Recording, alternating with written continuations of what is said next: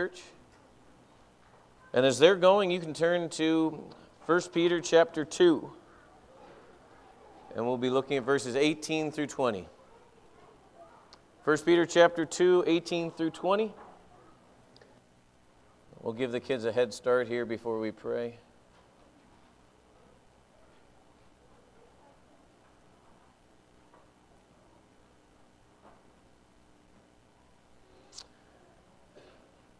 All right, let's look to the Lord in prayer. Dear Heavenly Father, as we open your word now, may the song that we just sang, that uh, hallelujah, that all we have is you, may that truly be the heartbeat of our lives. That when all of the things are stripped away, that we have you and you alone. There's so many things in this world that are clamoring for our attention, so many things in this world that are telling us to drink deeply of as if it would satisfy, and help us to find, once again, that in your truth and in your word, there's water that will never, never run dry, water that will quench our thirst for all of eternity. So may we drink deeply of it now. And may we not be like the fool who looks in the mirror and goes away and forgets what he looks like, but may we look in the mirror of your word and walk away changed by your Holy Spirit. We ask these things in your Son's name we pray. Amen. You may have heard the phrase before you need to see the big picture. You know, you're, you're, you're looking too many, too low. You need to look at the big picture. And so I want to take this illustration here. I want to just walk through an incredibly um, recent event in history, in the history of the United States that happened, and how we're missing, how I truly do believe we're missing the big picture. Uh, this last week in Texas, there was a school shooting uh, where several, uh, 19 of some of young kids were killed, and I think two teachers. And when, when anything happens like that, there's a lot of things that get said. You hear things like this, especially during this one. The police responded too slowly, right? That was the problem. If the police got there quicker. Or you may hear people say, we need more guns. If there was more guns at the school, this guy would not have come in. Or you hear the people say, we need less guns, right? Or you hear the group that says, I even heard the other day that, well, if all the doors were locked, so if we got better locks on the doors, these things wouldn't happen. And then you hear the group that says, if only we had laws against this, right? And you want to go, well, wait a minute, it's illegal what he did. So is another law going to fix it, right? But they're all looking at the immediate. As one guy said, a talk show said, he would give his right arm if there was a law that we could pass that would stop all of this. But I really do believe we have missed the big picture. I really do believe the big picture is this. We have had generation after generation after generation of a very slow, moral, rotten decay in our society. What we have had in the American society is a group that has removed God and morality out of it. We have said morality is individual. We have the family has started to disintegrate. We have a, a generation that is growing up with a cesspool of the internet that is just creating more and more debauchery. We have violence that can be seen in multiple levels. We have pornography that is given at any time. All you need to do is know the right thing to, say, to put in. And we've had all of these things, and no one said, Do you think that may have an impact on society? But we think that we can legislate ourselves into morality until we realize that this has been going on for such a long time that if we don't see the big picture, the immediate picture is going to be, well, we just need to make criminals less criminal. And you're going to go, that doesn't solve anything. And so the big picture sometimes helps us pull back and to see, bringing it down into our own lives. It's hard sometimes to see the big picture. Because in the moment, there are times where in our lives that things can seem bleak and things can even seem hopeless. You can get to a point in your life, if you've ever been there, where you go, I don't even know what's the point of getting up today, right? Now, sometimes seeing the big picture will not happen in this life. But some of us have been given the opportunity over time to be able to look back over the course of time and seeing what God has done in our lives. Now, not all of us will get that. Some will be on eternity, will be able to see. But when we see those things, what you do get a chance to see, if you're able to roll back and see the big picture, you see that what God is doing in this world is not a series of random events. What God is doing in this world is orchestrating all of it for His ultimate glory. He is working all things to His perfect end. And so, even when we come to the topic that we're going to be talking about today, suffering servants, there's going to be a little bit of this going, is God really in control? Does God really know what he's doing in our lives? So let's look at 1 Peter chapter 2 verse 18 through 20. He says, "Servants, be subject to your masters with all respect, not only to the good and to the gentle, but also to the unjust. For it is a gracious thing when mindful of God, one endures sorrow while suffering unjustly. For what credit is it if when you sin and are beaten for it, you endure? But if when you do good and suffer for it, you endure, this is a gracious thing in the sight of God. Right, there's a couple of truths that we need to be very, very, very clear about as a church. Very, very clear. And this is, if you have a biblical worldview, this truth is one of your foundational biblical worldviews. Here's the worldview We live in a sin cursed world, and sin has impacted everything.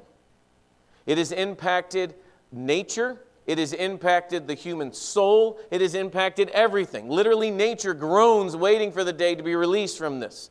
This is why things die. This is why you will die one day. This is why we get old and fall apart. And all of these other things is because of sin. Sin has corrupted everything. And yet, the Bible is written to encourage Christians to live faithfully in a sinful world. And so, I'm going to give you two truths that have been true from the beginning of time until now. All right, and they will continue to be to, true. When you live in a sinful world, here is what you need to expect. Here's the first thing you need to expect is there will be a group of people that are oppressing other people. There will be a group of people that will drive for power above all. And when they get that power, they will use it in corrupt ways to oppress others. We see this all the time. A nation gets strong, what does that nation do? It looks over at the other nation, says, I want what you have, and they take it. If only there was like a Russian Ukraine example we could use. And we see these things being played out. And you have seen this if you study this at all. Literally, when it came down to the guy that first put together a metal spear, and he realized the guy next to him does not have a metal spear and has something he wants. The guy realized real quick, well, I can get him, all right, and take whatever I want. So, this is just when living in a sinful world, you will have people that oppress others. And now, if you have people that oppress others, what will you also have then? The oppressed. All right? And so you literally will have this going on all throughout time. That you will have a group of people that are in power, and because power corrupts, what will they do? Abuse that power, and there's going to be a group of people that are getting abused by the power that is there. Also, you will have, point number two here, you will have injustice. Injustice will happen. This is what happens when you live in a sinful world. Injustice happens. You have people that are corrupt, and you have people that are experiencing that corruption. This is what the Bible literally tells us we should expect when we live in a sinful world.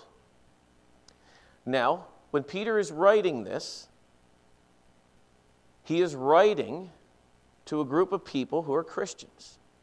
Now, if you're a Christian, here's what you know Christians have been called to shine the light of truth into this corrupt world. And what the Christian world to, is to do is to create a glimmer, if you want to call it of hope, where we stand against those things. But we know that that is not going to be a full world of that until the Lord returns and makes all things new and makes all things right. And so when Peter is writing this letter, he's writing to Christians who are living as servants or slaves all throughout the empire, the Roman Empire. He's writing this to a group of people that are servants and slaves in the Roman Empire. Now, here's something I want to be clear on. I'm not going to go on some long diatribe about slavery and all these other things like that. Here's what Peter's basically saying We are called to live in the situation that God has placed you. He's talking to a group of people that are slaves and servants to a group of people in the Roman Empire. And here's what he's going to tell them he's going to basically say, check your attitude. This might not be your ideal situation. I doubt any of these people, when they were little, said, What do you want to be when you grow up? And they said, A slave or a servant. All right. But this is exactly where God has placed them. Now, they may even be there because of somebody else's sin in this position of slavery or servitude. They may be there because someone else sinned. They could be there because they literally were living in a town that Rome took over. And now you're a slave. They could be there because of a corrupt governor who just sold his people away into slavery. Joseph was in the same boat as these people. He was not, in, he was not a slave because he said, you know, what do we want to do today? Let's go down to Egypt and be a slave. But what Peter is doing, he's teaching these people where God has placed you, there you are to thrive. So, point number one in verse 18, part A Servants, be subject to your masters with all respect.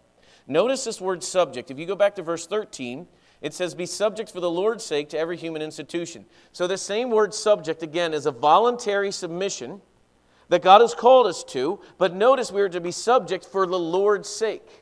What this is saying is, we do our subjection, we voluntarily submit for the Lord's sake, so God gets the glory as these people are submitting. They are not doing it to get a pat on the back for themselves, they are doing it to glorify and honor God above all. And we even talked about this last week, as it says, live as free men.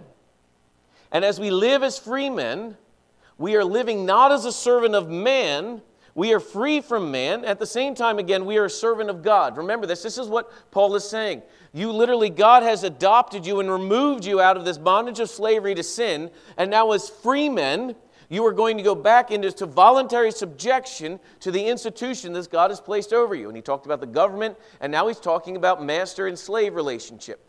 And I would say it is not a direct correlation, but a very close correlation into the American world here that we have as employer employee. All right? Now, what I'm not trying to read employer employee here, but I'm saying in our context we live in, this is very similar. Now, some of you may have an employer that you feel like you're a servant or slave to, but we're not in the same way that we're talking about here, but many of the same principles would apply.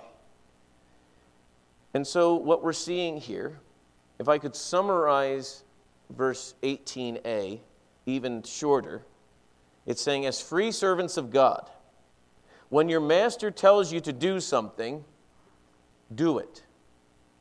Do it. I know there's one blank with two words, but I think you'll survive. Do it. So let me give you a what does that mean to do it? That would mean obey. And so we say, so what is obedience? Well, I'll give you a a line that I heard from a guy once, and he said, Here's what obedience is you do it quickly, you do it quietly, you do it completely, and you do it cheerfully. I'll repeat that again, maybe if a parent needed to write that down someday. You need to do it quickly, you need to do it quietly. Quickly means when I ask you to do it, and quietly means I do not need a running on the way to what I'm doing. And then you are to do it completely to finish the job and you are to do it cheerfully. That does not mean it needs to be a fake cheer. It does not mean you smile and say, What a joy I have of these wonderful parents. All right? That's called sarcasm. All right? We are to do that. Now, we all laugh about kids, but let's ask ourselves this. How many of you have ever been asked by your employer to do something and you did not do it quickly, quietly, completely, and cheerfully? Yet when we come home, and what do we say to our own children? Don't do as I do, just do as I say, right? And we wonder why, as the apple does not fall far from the tree, our children struggle with this. So I would encourage you, just like I would argue that Peter is saying here, when you do this with respect, here's how you do this. Turn your Bibles to Colossians chapter 3 here. Galatians, Ephesians, Philippians, Colossians. Colossians chapter 3. And we'll see what Paul has to say about the same concept. Galatians chapter 3, verse 22 and 24. Notice the same idea of respect and what we talked about there of, do, of doing what your master asks you to do. Verse 22 Slaves, obey in everything those who are your earthly masters, not by a way of eye service as people pleasers, but with sincerity of heart, fearing the Lord. Again, notice this. What are they looking past? Their master, because they fear the Lord, they do it not just as eye pleasers, but because they're doing it heartily under the Lord. Verse uh, 23 Whatever you do, work hard. I feel like I just said that. Whatever you do, work heartily as to the Lord and not in demand, knowing that from the Lord you will receive an inheritance as your reward. You are serving the Lord Jesus Christ. So, literally, Peter and and Paul are saying the same thing. No one's robbing each other, by the way. And what we have there is you have God literally saying in His Word here when you serve these people, you are serving me. You see right through that employer, you see right through that master, and you see God. And that's who you are obeying. Now, that takes work and that takes a biblical perspective because it is really hard to see right through that person and see God. Because Peter's even going to go on to say, point number two, be subject. Now, then, this being subject in verse B of 18, not only to the good and gentle, but also to the unjust. Who are you supposed to respect? The gentle and the what? Unjust. Subjection is easy when you have a gentle, kind master. But when it comes to the unjust, wicked master. Now, I'm going to give you, as I like to call them, these groundbreaking statements, all right, that we all need to remind ourselves every single morning when we get up, all right? Here's what I like to call these groundbreaking statements, so you can put it in there. It is easy to do easy things. Anybody want to take a shot at the next blank? It is difficult, though. It is hard to do hard things. And you all sit there and go, wow, what a phenomenal truth. But I would argue right now, we live in America where guess what we like to do? Easy things. I mean, how many times have this is, I've heard this, and we we are going to dive into this a whole lot deeper. How many times have I heard someone ready to go lift something heavy and they go, oh, that's, that's heavy, as if that's an excuse to what? Not lift it, right? Because if it's heavy, then oh, I don't really know when to lift it, right? I don't know how many times where my wife has even said, Can we move another piece of furniture again? And I will go, Oh, that one's really heavy, as if that was the excuse for me not to do the hard thing. All right? But if you're a spouse, you know the number one piece of furniture you want to move? The heaviest, right? No one ever wants to move the light one. But anyway, as we walk through those things, this is what we're called. And I, as a teacher, this is what I would say so many times to the kids. They used to say things like this You know what? When I coach soccer, it takes a lot of work to get in shape. And I would go, Yeah? Because it just because it's hard doesn't mean you don't have to do it. And they would look at me, and so one of the things I used to be able to do, which I stopped coaching soccer at the time, but I used to run with them to go, stop complaining, I'm doing the same thing with you. All right? And it stopped the complaining, but they would still just complain about how far we went. But just because it's hard doesn't mean you don't do it. So, but here's what I hear you know, it's hard to love my spouse, or it's hard to do this, or it's hard to do that. It's hard to ask for forgiveness, or it's hard to talk to that person, or it's hard. You can just fill in the blank. And what are we using that as? An excuse. Well, if I say that to someone, that's going to be really a difficult conversation to have. Oh, now that's what? That's okay then, right? Don't have it? No. But this is literally the, what he's saying here. He gives, Peter's going, anybody can submit in an easy situation. But when the situation is difficult or unjust, what do we all want to do? I have my rights, right? But the problem is this if your hope rests in this world, and this world alone, you will do everything you can to preserve your life in this world. If your worldview is right now is all we've got, literally you will have to go, you know what, I'm being treated unfairly. I better do what? I better change it now because this is all what I have. But when you see the big picture, when you see the, the broad picture of what God is doing, you will start to see like Paul did. Turn your Bibles to 2 Corinthians 4:17 and I would encourage you 2 Corinthians 4:17 is a passage of scripture that you need to have memorized over and over and over and over again. Start in verse 16 too, by the way. 16 and 17 you need to have memorized. If you do not have this underlined in your Bible, underline it. Um, I would just encourage you because Paul gives us, I would call these spiritual nuggets to help us in this daily life. He says in verse 16 of 2 Corinthians chapter 4 verse 16. So we do not lose heart. Though our outward nature is wasting away, our inward nature is being renewed day by day. For these light, momentary affliction is preparing for us an eternal weight of glory beyond all comparison, as we do not look to the things that are seen, but to things that are unseen. And he goes on to talk about this. And as he's, what he's doing, he's saying, look at the comparison battle. These light momentary afflictions that you're being put under compared to the weight of glory that is yet to come, he said it does not even stack up. And so you can work through these light momentary afflictions, even though in the moment they feel like it's going to take forever. But when you see eternity, when you see the big picture, these moments here are but for a moment you are here, but you are with Him for all of eternity. We need to see the big picture. But you say, but wait a minute, that's unjust, that's unfair.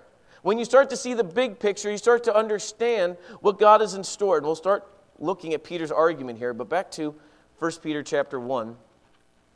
Because when I was a kid, um, God gave me a really good sense of fairness, and I tried to share that with everyone, especially when I felt as if I was being treated unfairly. Because I had a little brother named Mark. And good old Mark and I would have disagreements. Uh, Mark did not see things the way I wanted to see them or do the thing that I wanted him to do. And we would have a, an argument. And my dad would come in and he would say, Tim, one of you has to be the peacemaker. Now, I truly cared about my brother's sanctification and his growth in Christ. And I wanted to encourage him to learn peacemaking skills. As if he was the one that was going to be the peacemaker, because what did I knew I was right and he was wrong, and so I would look at him and say, Mark. And my dad would go, One of you needs to. And I would go, But if I do it, I'm wrong because I'm right. And if I have to admit that I'm wrong, then I am being treated unfairly. And then my dad, which would just always just crack me up, would go, But Tim, there is a blessing in that. I'm like, No, there's not. And he would say, Yes, there is. Matthew 5 10. The Beatitudes, blessing, blessing from God. Blessed are those who are persecuted for righteousness' sake, because what is theirs? The kingdom of heaven. And he would say, Guess what? When you do what is right and it is said it is wrong, there's a blessing in that, a blessing that you will have eternal life, everlasting, because that is what happens. He's saying right there in front of him, I'd say, But I'll let my brother have that blessing, because what am I? Vengeance is Tim, says Tim, right? I will repay because my vengeance is better than his. No, what does God tell us? Vengeance is his. He'll repay. So even if injustice is being done to you, it is not your job to correct all the wrongs. He will, and he will do it far better than ever you will do it. But what we like to do is say this I got this, God. I understand it, right? I'm ready to tell you what is fair and what is just and everything else. And we put ourselves on the throne. Instead, we are to be like Christ. And we will spend a whole lot more time talking about this next week. But notice what verse 19 tells us. For this is a gracious thing, meaning to respect and place yourself under unjust masters. It is a gracious thing when mindful of God, one endures sorrow while suffering unjustly.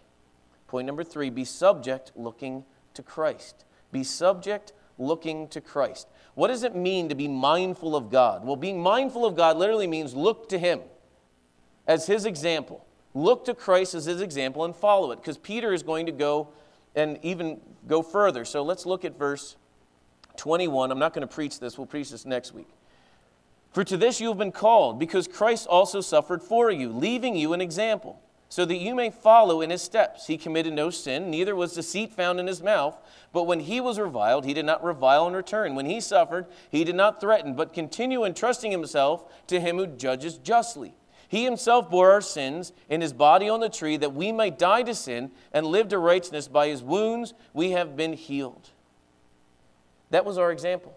This is the example we are called to follow.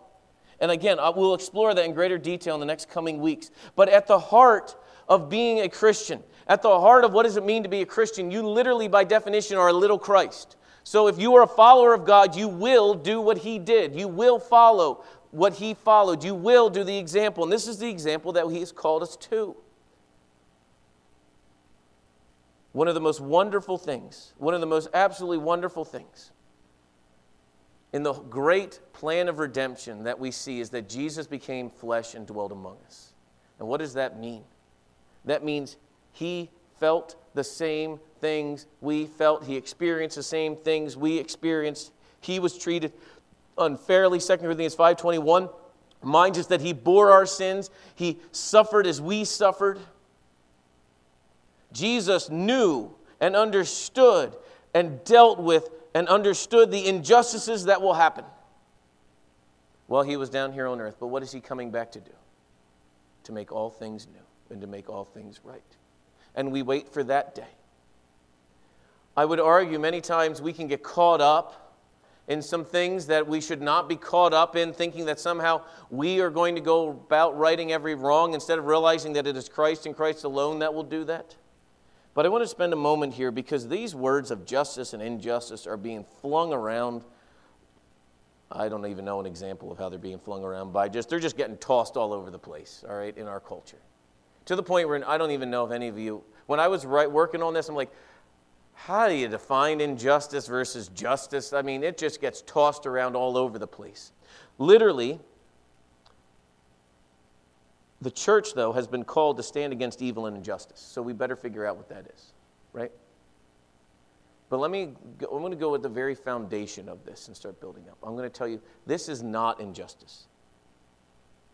If I do not call or say that a man can get pregnant, I'm not being unjust nor if I do not choose to use a pronoun that is a not God given thing, that is not injustice. But what has happened in our culture is whoever gets to the door first and says, injustice, and I'll define it, all the rest of us start to, we don't know what to do. I'll give you an example of this. It would be no different than when I was little, when I started getting a little bit smarter, but I was one of the slower ones. I just let my fists do the talking. My brothers were a little bit smarter than Tim in those worlds.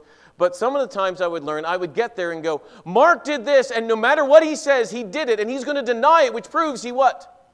Did it. So if I cornered him, what is Mark's only response? If he denies it, what does that mean? He did it. So all he can say is, I guess I did it, right? We live in that world right now where it's like as long as you have a theory, now whatever the theory is, as long as you say if you don't agree with me, it's injustice, then the rest of us are left with going, well, well, if I don't agree with you, what am I then? And you're going to go, you just circled the wagon, and there's not even a, we're able to have a conversation. But the Bible does not leave us hanging. The Bible does not give us the ability to go, as long as you're the first guy to dad, right, and explain your story and say he's going to deny it, now the truth doesn't matter. We know the truth. And God's word does not leave us hanging.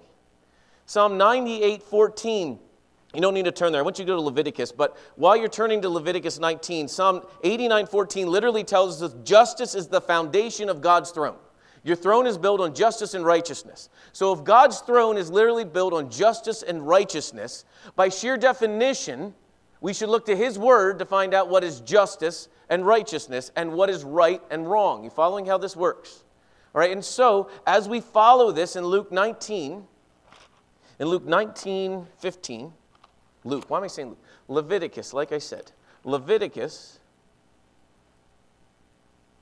See, that's why I sent you to Leviticus, so if I change my mind. Leviticus 19. Now, we're going to spend some time talking about this. So, this is, again, I want to make sure we're clear because sometimes Bible believing Christians, we can forget that this literally was written by God for us. He gave it to Moses and Moses wrote it down. All right, so when, just to make sure we're clear on this, this is not Moses' way of thinking. Okay, this is God's way of thinking. So when he says it, again, to disobey or disbelieve the Bible is to disobey or disbelieve God. Okay, so as a b- believer, we have no other place to go. So here's what it says you shall do no injustice in court. And then it describes what it is. You shall not be partial to the poor or differ to the great, meaning be fair. Following that? But in righteousness shall you judge your neighbor. You shall not go around as a slanderer. That means lying about your people and you shall not stand up against the life of your neighbor. And just in case you're wondering who wrote this, I am the Lord. Let's keep going. You shall not hate your brother in your heart. He even goes further than just actions. Let's go right to the heart. But you shall fully reason frankly with your neighbor, lest you incur sin because of him. You shall not take vengeance or bear a grudge against the sons of your own people, but you shall love your neighbor as yourself. And then, just in case you're wondering who said this, I am the Lord. the Lord here very clearly explains what justice is it is standing for the truth. Remember, one of the things that in the Judeo Christian hangover that we have had in our country for many years, one of the reasons why Lady Justice is blind is because truth is not based on the person speaking. Truth is based on the unchanging law of God. So it doesn't matter if you're poor or if you have tons of money, the truth doesn't change. And so if it's true this day, it will be true this day over here. God's word explains it. It's saying we give fair balance. We speak the truth and we let the truth and we proclaim the truth. And so what happens is this it is not, I, these whole injustices and not justice, that whole, all of the prefixes there are confusing. So if injustice is the, the idea of not fully proclaiming the truth, so it would be unjust for me to say that a man, a biological man, can have a baby. Following that would be injustice because that's not the truth. The truth is women do. And we can define women. But say you can't define women is actually injustice to women. But what is happening in our culture is we have just gone woo like this with all of it.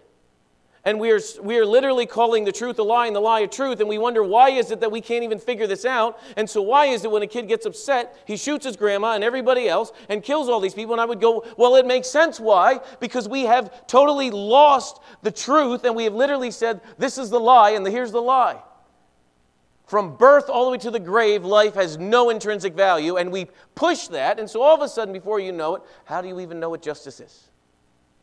And so, what we have in front of us is this, and this is the call on the church as we, followers of God, injustice is the distorting of what God has established as good, beautiful, and true, and is replacing it with a selfish version. When mankind thinks, I'm going to define what is good, beautiful, and true, when mankind does this, that is injustice. When we submit to what God has done, that is justice. Now, putting this all in context here. And so, as we think through this here for a moment, we literally are put in the, in the place here of saying, yes, when Peter is writing this, there was slaves and there were servants and there was all these other things going on, and many of them were in there for wrong reasons. But what does God's word say? Here's when even you're put in places that are not God honoring, you follow the example of Christ. Understanding that Tough times are going to come. But this is not our home. We're passing through. We are sojourners. We are exiles. That, yeah, you're going to be mistreated. Like, you should be surprised when you're not. You following that? Because Peter tells us that. If you haven't got the theme of Peter's, you're going to mis- be mistreated. It's just matter when. All right? When we take that mindset and then when that comes, what we do, we bless instead of curse the world will have no clue what to do. Peter tells us that all the time. You will put the silence, the foolish men, you will they will all of a sudden glorify God in the day of visitation because they're going to see these things. And Peter's all about this. And so our heart and our mind is this. We can sit here and we can mull what are we supposed to do? How are we supposed to respond to the latest, greatest thing? Or we can stand and boldly proclaim the truth to a lost and dying world. Because Christians have been called to follow Jesus' example in suffering and to submit to those in authority for his glory. The song we're going to close with is uh, It Is Well With My Soul. And the It Is Well With My Soul, I, the whole backstory of that, uh, I believe um, Russ had shared that with us again, is about a man who had lost his family. And he's talking about when he gets to the spot of the shipwreck where his family was, he pens these words but it's very interesting, though. That I love that song because it's a great picture of the Christian walk. That there's going to be hard times. And you should expect hard times. You should expect to be mistreated. You should expect to be wronged. You should expect these things, but it does not completely cause us to lose all hope. That when the things are crashing on us, we can literally say, It is still well with my soul. Now, here's what I, I want to be clear.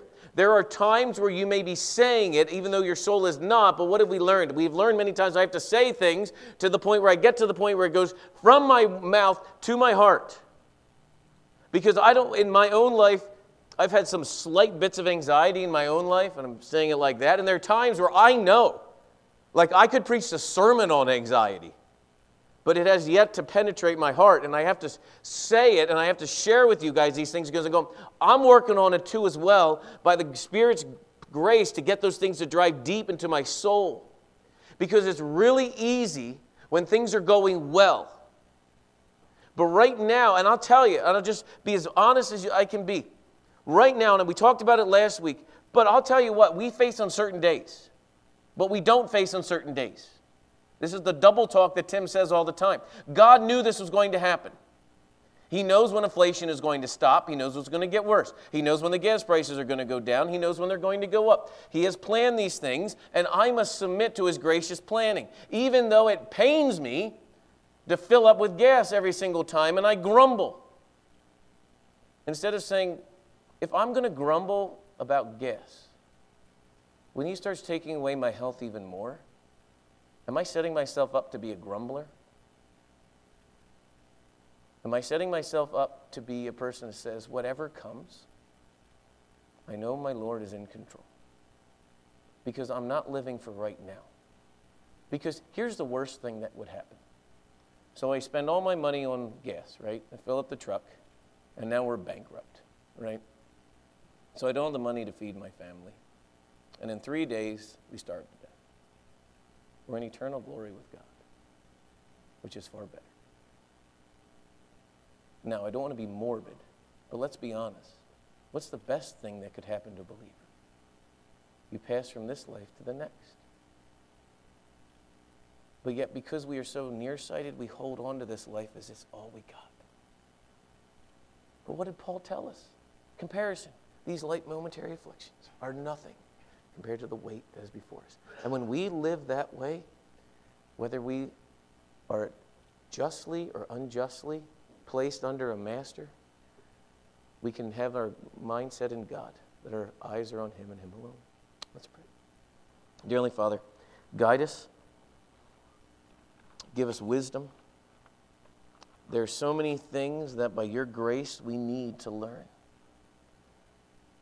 So, as we sing this song, may these truths that we're about to proclaim, may they just be driven deep into our hearts and our minds, that we may be fully, fully faithful to what you've called us to. We ask these things in your Son's powerful name we pray. Amen. So if you could stand with us as we sing.